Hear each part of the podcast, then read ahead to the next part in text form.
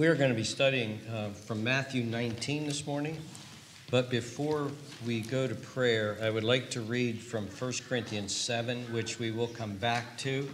Um, and so this is sort of as a background to what we're studying.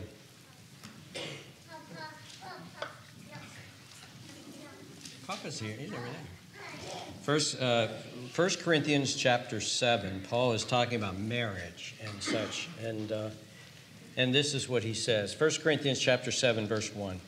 Now, concerning the things of which you wrote to me, it is good for a man not to touch a woman, and that is a euphemism for, uh, for intimacy. Nevertheless, because of sexual immorality, let each man have his own wife, and let each woman have her own husband. Let the husband render to his wife the affection due her, and likewise also the wife to her husband. For the wife does not have authority over her own body, but the husband does, and likewise the husband does not have authority over his own body, but the wife does. Do not deprive one another except with consent for a time, that you may give yourselves to fasting and prayer, and come together again so that Satan does not tempt you because of your lack of self control. But I say this as a concession, not as a commandment. For I wish that all men were even as myself, but each one has his own gift from God, one in this manner and another in that. But I say to the unmarried and to the widows, it is good for them if they remain even as I am. But if they cannot exercise self control, let them marry. It is better to marry than to burn with passion. Now to the married I command, yet not I, but the Lord, a wife is not to depart from her husband. But even if she does depart, let her remain unmarried or be reconciled to her husband, and a husband is not to divorce his wife. But to the rest I, not the Lord, say, if any man has a wife who does not believe, and she is willing to live with him, let him not divorce her and a woman who has a husband who does not believe, and if he is willing to live with her, let her not divorce him.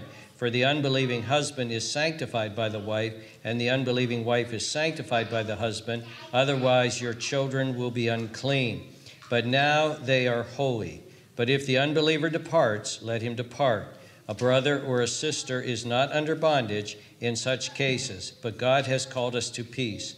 Or do or how or for how do you know, O wife, whether you will save your husband, and how do you know, O husband, whether you will save your wife? Let's pray together. Father, we ask that you would please be with us now as we come to hear the words of Jesus, study your word, seek to understand your will, and seek to understand the glorious privileges that we have in Christ Jesus. Bless and be with us now, we ask. Help us, we pray. Sort of disconnect us, we pray, from the, the culture and how it thinks, and help us to think clearly your thoughts after you. Bless and be with us now, we pray. In Jesus' name, amen. As we're consecutively studying through the book of Matthew, we've come to Matthew 19, where Jesus deals with the issue of marriage, divorce, and singleness. Well, then as I saw that on Monday, I said, wait a minute, we have communion this week. So, how's that connection and how is that tie in? And there is actually a lot of tie ins, and I want to explain those to you uh, now. Uh, one of them is a statement that I heard that was really, really, has really impacted me a lot uh, since I heard it decades ago. And that was a godly man who said this joke about sex. He said, I would no sooner joke about the Lord's table. And that's a powerful statement because it talks about something that is sacred, something that is holy, something that we as a culture have completely degraded. And just as we wouldn't joke about the Lord's table, we shouldn't joke about the sexual relationship between husband and wife. Today, we're going to talk about marriage and we're going to talk about this relationship, but I'm not going to talk, focus on the physical relationship. But I think it's interesting that the sacredness, the holiness of the intimacy between husband and wife is preserved in the scriptures. The scriptures do not speak uh, in coarse language about these things, the scriptures use euphemisms, uh, marital intimacy. Pas- uh, uh, there's, there's a sense in which this preserves the sacredness of it. Uh, Adam knew Eve, the Bible says, and she conceived. or render due affection. The Bible speaks in these ways about this, this wonderful union. Now, today we're going to look at marriage and we're going to look at Jesus' teaching. And of course, this is a time, this is where a political hot button issue, isn't it? Uh, Same sex marriage is very much on the forefront of everybody's mind. And to be honest with you, I'm not going to address that hot button issue primarily or focus on it at all today. I'm not going to do that. Now, I'm not going to do that because I do not believe that that's an important issue. In fact, I am of the deepest conviction that same sex marriage is unsound, unbiblical, against God's will. It is a, not a legitimate form of marriage, okay? Now, why do I say that? Why do I say that? I say that because I'm a follower of Jesus, all right? I say that not because I rant and rave, not because I do not like homosexuals, because in fact, the homosexuals that I have had personal interaction with, and I still do, I actually delight very much in, and I enjoy that. I don't hate them in any way. But I say this because I'm a follower of Jesus. And what we're going to do today is hear Jesus' words, and you will understand that. But then people say, yeah, but you're a Bible believing Christian. You Bible believing Christians. Or as somebody I heard say uh, this recently, uh, this is not a theocracy. We should not be running our country by the Bible.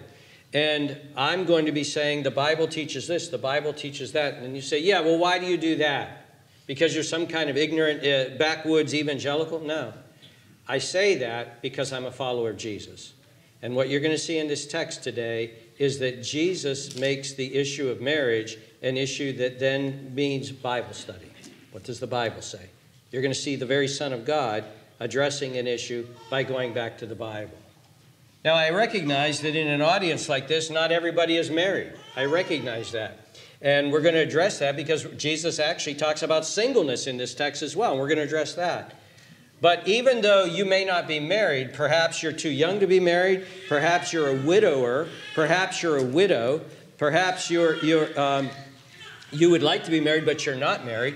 Uh, either way, all of us should have a great, great concern about the institution of marriage.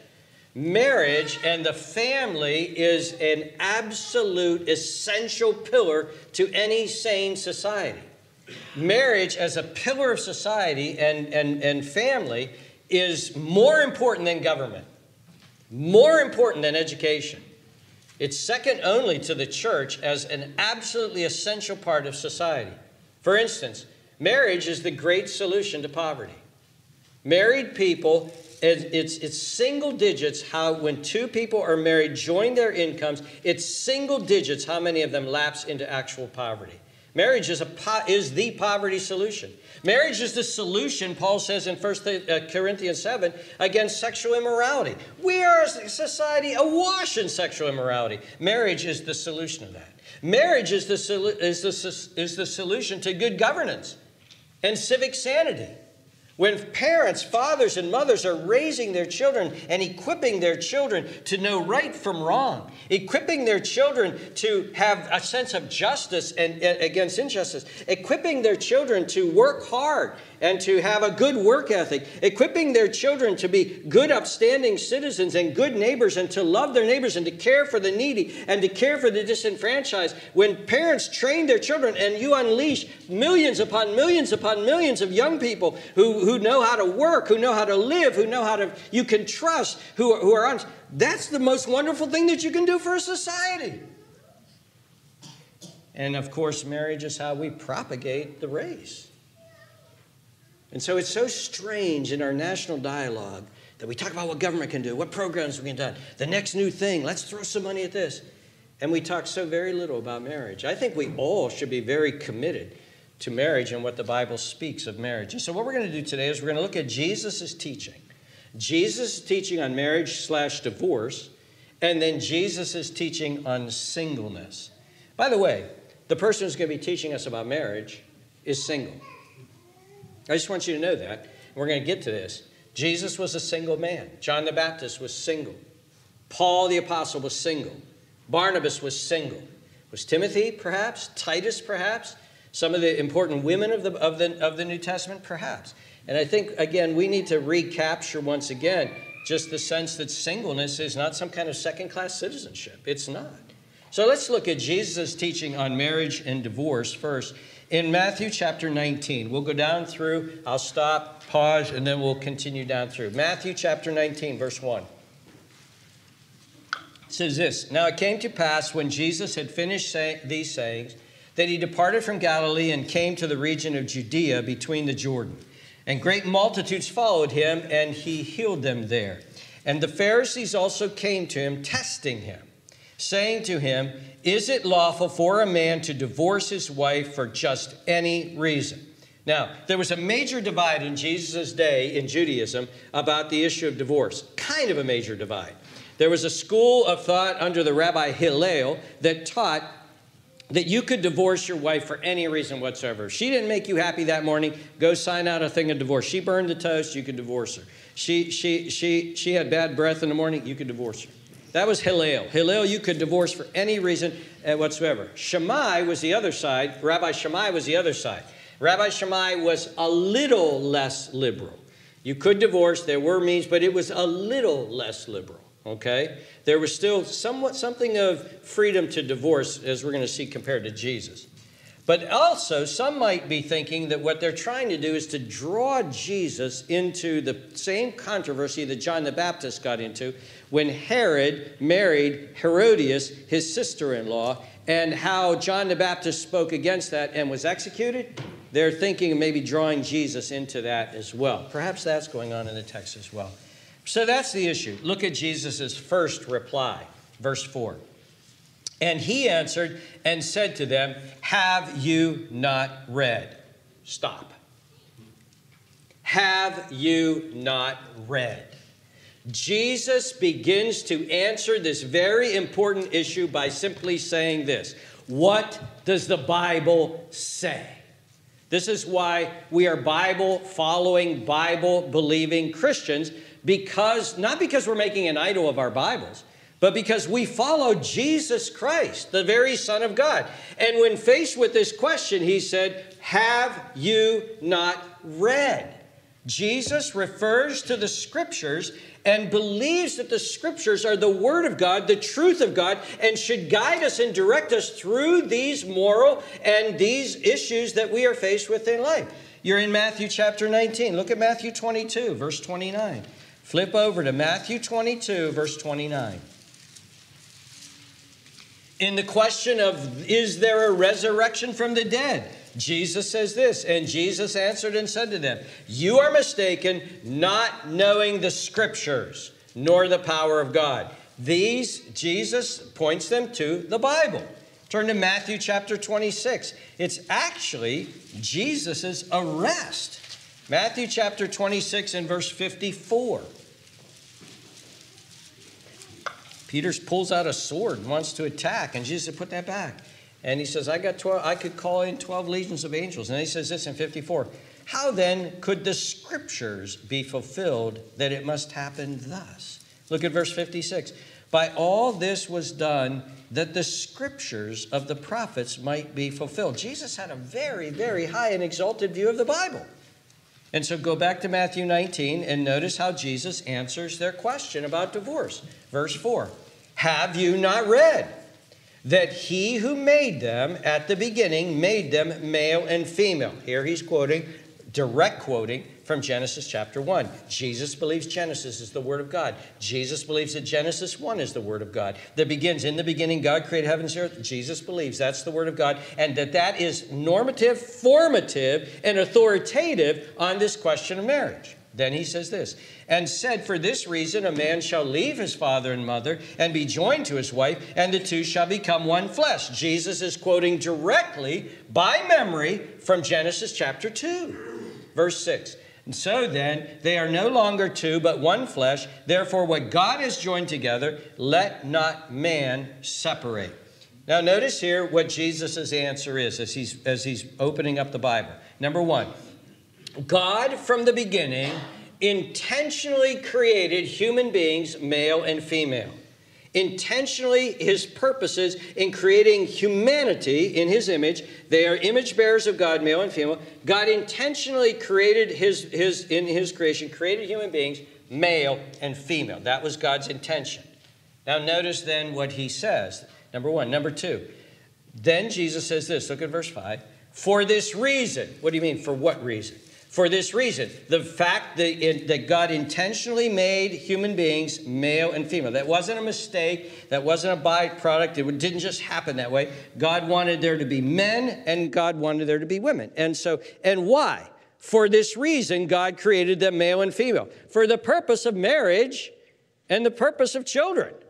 It says this For this reason, a man shall leave his father and mother and be joined to his wife, and the two shall become one flesh. God created them male and female for the purpose of the father, the male leaving his father and mother, the woman leaving her father and mother, and the two being joined together being joined together. The word here that is used is literally the word for glue, for glue, being stuck together and glued together. And this goes well beyond, it involves marital intimacy, but it goes well beyond that, okay? Um, think, of, think of it like this uh, think of a glue. Um, this, is, this is to be adhered together to form one. This reminds me of uh, PVC pipe. If you've ever worked with PVC pipe, that's the big round plastic pipe. And you, when you go to glue something together there, you, you do a cleaner first, and that evaporates, and then you put this glue in. And from all that I can gather from this, that glue actually melts the two pieces of PVC chemically melts them and bonds them together so that those two pieces of PVC become one. Once you glue PVC together, you better make sure you had this thing planned right because you are not going to get it apart. You will have to cut that section out and start all over again because it is literally glued. That's the word that's being used here. Man and woman become glued together like this so that they can't be pulled apart. Think of a skin graft. If I needed a skin graft on my, on my skin here and they took a, a piece of skin from my hip, the shape normally do, and they grafted that on there and sewed that on there, and then eventually that skin all grew together as one. That's not like a sticker that was put on there that I can peel off.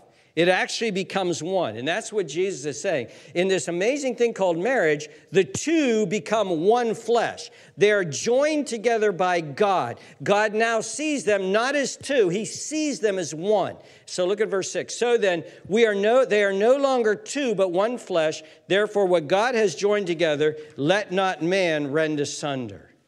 Now let's pause here for a second. Let's meditate on this. And the reason I think we should pause here for a second is this there is so much focus in our culture today on same sex marriage. There's a lot of focus in our culture today on the legitimate struggles of single parenthood. We were, we're concerned about single parents and single parenthood, and that's a legitimate concern. We live in a culture of permissive, no holes barred sexuality in our culture. Anybody with anybody at any time, it's their right. And I think that by doing and having all of that swirling around us, we lose a sense of the wonder and beauty and wisdom of God's ordained heterosexual bond in marriage. We lose that. Marriage, dear friends, as God has ordained it between men, a man and a woman, is an absolutely amazing and beautiful thing. Two people, two people who are born strangers to one another. Their families may not know each other. They could be hundreds of miles apart from each other and grow up, spend most of their formative years completely not knowing each other at all, say in their 20s, meet and fall in love and marry. And all of a sudden, that bond becomes the closest bond imaginable in their life, closer than any blood relative. I was meditating on this. I came down, and my wife has. She's a, a, a, biography of Jonathan Edwards was marriage to a difficult, or Jonathan Edwards' wife, marriage to a difficult man. I think that could be Jan's biography too. Anyway, I came out of my study and I sat down for lunch and I looked at her and I said, "Do you know, Jan? There is no blood biological connection between me and you. I said, There is between you and our kids and me and our kids. There's between you and our grandkids and me and our grandkids. There's between you and your siblings and me and my siblings. We have blood bond. We have genetic bond. There is no genetic bond between me and you. And yet, you are the closest, most permanent, most important relationship in my life. And that's the mystery and beauty and wonder of marriage. I see it, I, I've, I've had many children get married. And to me, there's such joy in that because I'm watching them. And through that process, and through that process, and through the wedding ceremony, and then after the wedding ceremony, and through all that, my relationship with them, Jan and my relationship with them changes. It changes. They don't need me anymore. They don't need me. They, they walk out the door. They get their stuff. They're excited. They're leaving excited, running. It's not because they don't like us, but their heart is in a different direction. And then the lady, the girls look at him, their, their husbands. The men look at their wives and there is a bond. And all of a sudden, these people that I, I raised, I fed, Jen and I nurtured, we, we, we, we took them through teething, we changed their diet, we did all of that. We saw them through school, we agonized through them through teenage years. All of that. All of a sudden, this other person comes along and is like, boom. And I see them look in their eyes and they love them and they delight in them. And, they're, and all of a sudden, God has just made another miracle. These two people that are connected. You see, dear friends, marital intimacy is a part of that in the wonder of marriage, but there's so much more than that. It's two people who love one another, it's two people who live together, it's two people who talk together. It's two people doing life together, and that, and that just keeps making that bond tighter and tighter. They face challenges together, they have joys together. They make goals together and then they achieve those goals. They take care of each other. They each have their roles and they, and they delight in that. And, and, a, and a wife delights in a strong and loving and kind and capable man. And a, and a man delights in having a strong and loving and nurturing and gentle and capable woman. They delight in that. And then in their most intimate moment, a moment that symbolizes the wonderful union and glue that is them together, in their most intimate moment, then God blesses and a miracle happens. A miracle happens. A life changing miracle happens. Another human being is formed in the image of God. And he or she is a perfect blend and a delight. And all of a sudden, their heart is connected again. Dear friends, this marriage, as God has created it, is a beautiful thing. It's glorious. It's to be celebrated. And I believe that we need to be careful that we don't lose that by focusing on all of these other things. Notice here also that Jesus is giving us what's called a creation mandate. In other words, Jesus is going back to creation and saying, This is what it was supposed to be. This is what it's to be about. And we're going to see that in the next in the next section. So notice first of all the Pharisees' response. Look at verse 7. They actually quote the Bible too. This is a biblical discussion. Verse 7 They said to him, Why then did Moses command to give a certificate of divorce and to put her away? That's Deuteronomy 24, verse 1. That's what they're referring to, where it says in Deuteronomy, when a man takes a wife and marries her, it happens that she finds no fa- if she, that she finds no fa- if it happened. I'm sorry, and it happens that she finds no favor in his eyes because he has found some uncleanness in her. That's a key word, by the way.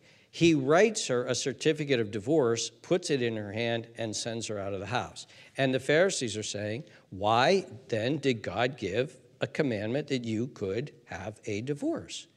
And so Jesus' next response is answering that. He says this in verse 8 He said to them, Moses, because of the hardness of your hearts, permitted you to divorce your wives. But from the beginning, it was not so. See, Jesus is going back to creation, and he's saying that creation mandate, he's going back to what was the purpose of creation? Why did God create the way he did? Let's go back and see what the original plan was, what the original plan was in creation. Because the original plan and what something was created for, it determines how that thing is to be used. This is a pen. This is a pen. Could I plant a garden with this pen? Plow a garden and plant it? Well, it'd be a lot of work. But yeah, I probably could just start digging the ground like this and digging the ground like this and digging the ground and digging the ground and digging the ground, hoping it doesn't break, and then get some seeds and maybe pop that in and put it. Yeah, yeah. But that's not the purpose for this. This works very good in writing things. It doesn't work good. This is a pulpit. Could I drive a nail with this pulpit? Eh, yeah, if I could get it started somehow and then pick this thing up. I could maybe drive a nail with this pulpit. But that's not the purpose for why this was designed. Look at it's doing such a great job for what it's designed for. Why were human beings created? What was the purpose of creation? Why did God create the way He did? Matt's teaching uh, the 1689 next week on creation. And, dear friends, more and more we're realizing, I think, in our culture that this idea, at least Christians are, this idea of creation, going back to creation, what His purposes were, why did God do what He did, and how does that determine how things should function and how things are? Think about this. Without creation gives us an understanding of who we are. We're beings created in the image of God. It gives us dignity. Secularism has no way of defining human dignity. We do because God has created it. It gives us the meaning of marriage, why God created it, the roles of, of males and females. All of that comes from creation. Even the stewardship of the earth, that we were put here for a reason. The, the, the, the, secular radical environmentalists see uh, uh, uh human beings as, as enemy invaders on this planet. That's not what the Bible teaches at all. We have been created, and yet there's a biblical ecology that it should come by the stewardship that we have. And all of this comes from the mandate. And what Jesus is doing here is he's telling them listen, he's teaching them progressive revelation, what has happened in the history of redemption. God created in this, for this purpose. God created a man and a woman for this purpose, for marriage, that they would be glued together and never be separated. But then, with the entrance of sin, with the brokenness of sin, with the disruption of sin, then there were times when God did recognize and God ordained that a divorce would take place. God, in His mercy, when the beautiful thing that is marriage that God had created, when by sin it has been marred and destroyed and damaged and deranged, God, in His mercy, frees a spouse from an abusive spouse, from an unfaithful spouse. It's better to break this up than for sin to continue on. God in His mercy. But Jesus is saying this that should not be the norm. You're making that the norm. You're acting like that's the norm. Notice, look at verse 8 again. Moses, because of the hardness of your hearts, it's because of sin. It's because of evil that divorce is coming. But that was not from the beginning. It was not so. Let's go back. Let's not make that the norm. And that's what's happening today. Today, we're making brokenness the norm. And Jesus is saying, Go back to creation. Look at the beauty of what God has done. And my kingdom is to restore. My kingdom is to bring righteousness. My kingdom is to redeem. And so let's go back. And then Jesus sets a very high standard, a super high standard for marriage. Notice what he says in verse 9. And I say to you, whoever divorces his wife, except for mar- sexual immorality, and marries another, commits adultery. And whoever marries her who is divorced commits adultery. Jesus sets a high standard. There's to be no divorce. There's to be no divorce. None, except for marital unfaithfulness, sexual immorality that is marital unfaithfulness. And you know what? Even today, the world intuits this. The world gets this. You watch a movie, and it could be a movie not made by Christians by any stretch of the imagination. But oftentimes this appears in movies. Husband and wives are together and they're fighting or something's going wrong or something. And all of a sudden it's revealed that the husband has text messages on his phone or the wife has been going to places and she's been seen. And there's another person involved. And the question comes up Did you sleep with her? Did you sleep with him? And you see, they're intuiting the violation of the covenant that such a matter is. To take that most beautiful expression of the oneness of man and woman in a forever relationship that God has made and break that. That's why Jesus says in verse 9, I say to you, whoever divorces his wife except for sexual immorality and marries another commits adultery as we read in the apostle paul also said in, in 1 corinthians chapter 7 that desertion is the other biblical ground for divorce. There are two biblical grounds for divorce sexual immorality and desertion. Why? Why only those two? Because in malachi 2.16 god says this for the lord god of israel says that he hates divorce for it covers one's garment with violence, says the Lord of hosts. Therefore, take heed to your spirit that you do not teach, do not deal treacherously. God hates divorce. So then the apostles have a panic attack. Look at their panic attack. Verse 10 The disciples say to him, If such is the case to a, of a man with his wife, it is better not to marry. Like, whoa, you just set the standard so high. Maybe we shouldn't get married. And notice what Jesus says. And he said to them, All cannot accept this saying, but only those to whom it has been given. As much as you realize that entering into this life commitment and this kind of thing is, is, is, is so binding that you draw back from that, are you really made and by God to live singly? Can you really be content and happy singly? Not everybody has that gift. But notice what he goes on to say.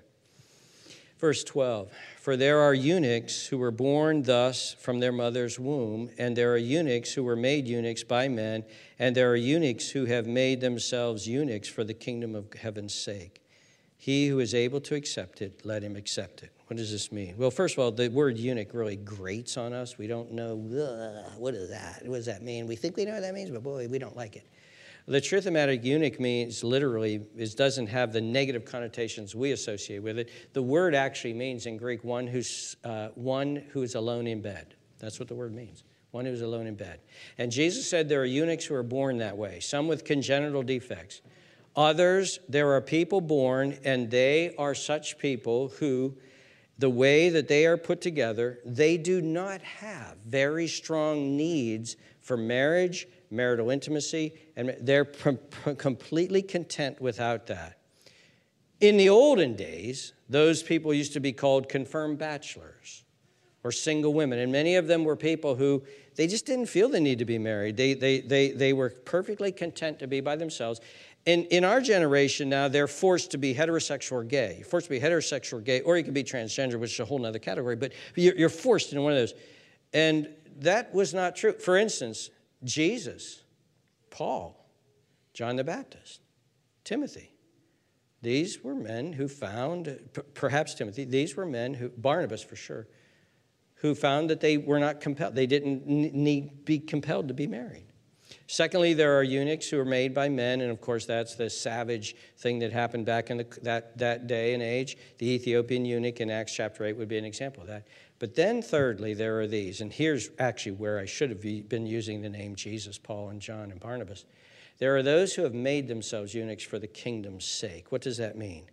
There are some men who believe, or women, that their call to serve God and to live for God in such a way is such and they, they, can, they can, without burning, live a life like this of contentment, that they will sacrifice the companionship of marriage, the joy and the, friend, the care of having a spouse care for them and take care of them, the joy of having children, the joy of normal family life.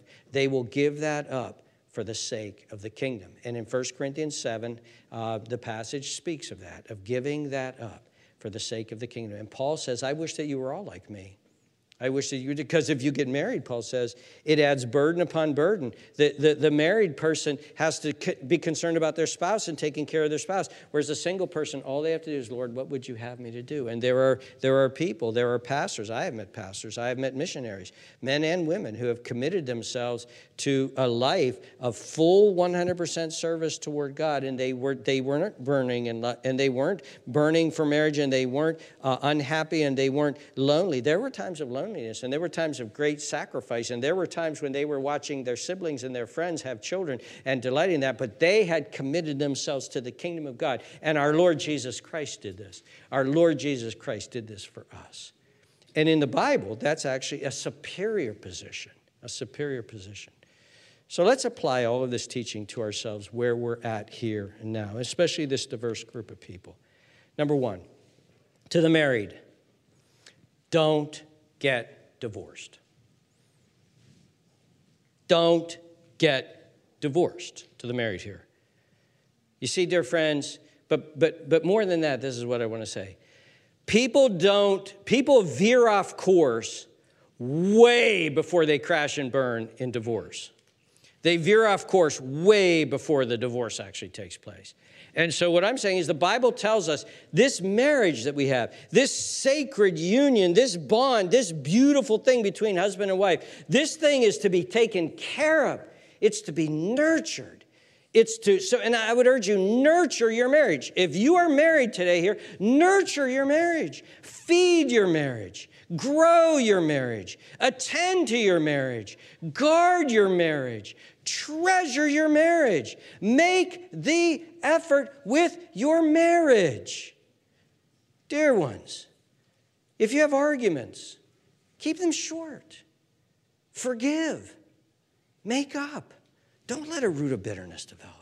Extend forgiveness. We just saw this last week. Forgive as Christ forgave you. Talk. Talk. I feel like getting on my knees and begging. Talk. Be surprised how many times I asked a spouse about something and they said, I don't even know what you're talking about. And I'm thinking in the back of my head, why do I know more about your spouse than you do? Talk and listen. Talk and listen. Share with one another. Shut the TVs off. Shut the phones off. Talk. Open up. Share. Get to know each other. Laugh nurture this wonderful sacred thing called marriage that you have. Do things together. If you have children, get alone, go on date nights, get alone across the table with a lit candle and a nice meal, and even a cheap meal if you don't have the money. Do it. Jan and I would sit in a booth at Wendy's. Hoping that the police wouldn't call because their house burnt down, because all those kids were there with that babysitter. And over the Frosties, talk enjoy once again that connection, that unique, beautiful thing that makes me look at her and her look at me, makes my sons look at my daughters in law, my daughters look at, makes, makes these dear couples here that I've married here look at each other as if the whole world uh, stops. Get that back. Pray together. And when you're alone, pray f- for your spouse. Pray that God will give you a deeper love for your spouse. Thank God for your spouse. To the singles who are here, Assess your calling, singles. Assess your calling. Has God called you to be single? Perhaps some of you may need to be open to the fact that God has called you to be single. I'm not telling you what to do, but has God called you to be single? Perhaps you are one of these people who say, huh, maybe all the pressure I'm getting from people to marry, I don't really need to go that route. I'm perfectly comfortable, and in fact, I could really be used of God in this way. Assess it. Maybe you're not. Maybe you're not called to be single. No, I'm single right now, but I really, really, really feel that I need to be married. Then pray for a spouse, seek a spouse. That's a good thing. Trust God that God will send you a spouse. Pray about this. Make make, go meet people. But then, dear friends, please let us all be open to the fact that there may be those who are called in our midst, who are called to singleness for the kingdom of God. And let's support them. Don't badger them that they're not married. Support them. I would hope Jesus or Paul wouldn't show up here and say, Why aren't you married by now? Don't do that. And those of you who are single because you're widows, you're single because you're a widower, or you're single because you're young and it's not time for you to enter into marriage, use the extra time for the kingdom of God. Serve. Give. Don't say, oh, wow, I'm single now and I'm, I'm a widower and I'm a widow and I've got my pension, so I'm going to play for the rest of my life on earth. Well, relax, enjoy, enjoy your retirement, but also serve the Lord. Find out what you can do. Thirdly, to those here who are divorced, to those who are divorced, now please, everybody, please be very careful about what I'm just about to say. Divorce is not the unpardonable sin. It is not. And divorce does not make you a second class citizen in the kingdom of God. It does not. Divorce is, is, is, is not like that. First of all, there may be divorced people here. And, and, and those of us who aren't divorced, don't judge people who are divorced. There may be divorced people here who are divorced because they had legitimate reasons to be divorced. They have biblical grounds to be divorced. Their spouse cheated on them. Their spouse walked out the door on them. Or their spouse, and there's a way to actually have in house abandonment. In house abandonment. I have seen spouses, they're too lazy to walk out the door. They're too lazy to get an apartment. But they've abandoned their wives. They've abandoned their, their, their, their, their husbands. They've emotionally walled them out. They live in a little world in their own self making in their own selfishness in their own pornography in their own this and that. Dear friends, there's an in house abandonment. There is. And some people who are divorced here may be divorced because of that. Don't judge them. That's, they have biblical grounds for divorce. But maybe you're divorced because of sin in your past. Maybe you weren't a Christian and you caused the divorce. You were the one who cheated. Maybe, maybe you in your past you look back and there's a divorce and you regret that. Dear ones, the Bible's teaching is this God is gracious and merciful. God forgives. God cleanses. God gives new life. And, dear ones, some of the best marriages that I've ever seen, some of them, some of the best marriages that I've ever seen were marriages of people who, in their previous life, and it was such a mess, were divorced, everything was messed up, and they became Christians, and they met, and they felt like God had given them a second chance, and they have developed some very wonderful, wonderful marriages. But listen very carefully God is not mocked. If you are sitting here today saying, oh, divorce is not the unpardonable sin, I'm going to get divorced. God will forgive me. God is not mocked. God is not mocked, and He will not forgive based on that. I actually had somebody say, I'm going to commit, I want, I want out of this marriage so bad, I'm going to commit adultery, so then we'll have biblical grounds. I'm like, dude, you don't have biblical grounds. You commit that sin, you will never marry again in, in a way that God is pleased. No, no, God is not mocked. Fourthly, I'd like to say this do not make an idol out of marriage. None of us. I have painted a beautiful picture of marriage, I hope. I have painted a wonderful picture of closeness, companionship, oneness, intimacy. And I, I, I wanted to do that for a reason because it's true. But, dear friends, let's none of us make an idol out of marriage. You know why? because there is a greater closeness, there is a greater companionship, there is a greater oneness, and that comes between us and God. That is the greatest of all relationships. And guess what, dear friends? In heaven, we won't be married to our spouse. In heaven, we will, this relationship with God. Have you known, come to know the closeness with God? Where, like a husband and wife, you and the bride, as the bride and Christ have a closeness and a oneness and a nearness and a delight in each other's presence and a delight to be near and a longing to be closer and a longing to be with Him and a longing to. And have you found in your life that God is your all in all? You might have a great spouse like I do, and yet God is your all in all. Jan loves and her needs are met way more in God than in me. And if I die, Jan is going to continue to have this wonderful relationship with God. And when we get to heaven, I'm going to say, Jan, it's great to see you. Todd, wonderful to see you. Look at him. Rejoice in him. Glory in him. Dear ones, the most intimate, wonderful relationship that we can have is with God. This is how single people like Paul and Barnabas could thrive. They knew Christ, they knew God. Don't make an idol out of marriage. Draw near to God. Draw near to God. And what you're about to do is an intimate act of fellowship and worship and closeness with God. You're about to be invited to his table. Do you know God? Is God your all in all? He is available to you in Christ Jesus. If given a choice to never have known fellowship, oneness, or closeness in marriage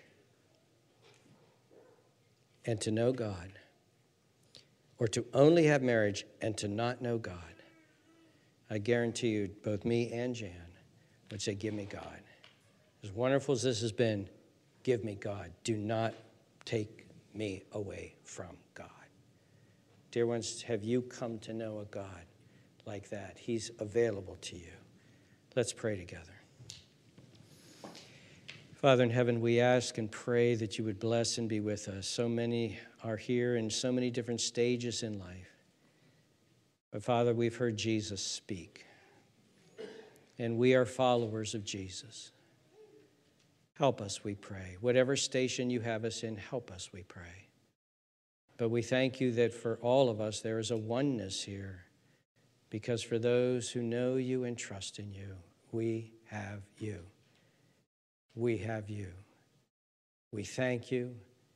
We praise you that we have a relationship with you because your Son died for us, because you gave him for us. Thank you. We praise you and glorify you in Jesus' precious name. Amen.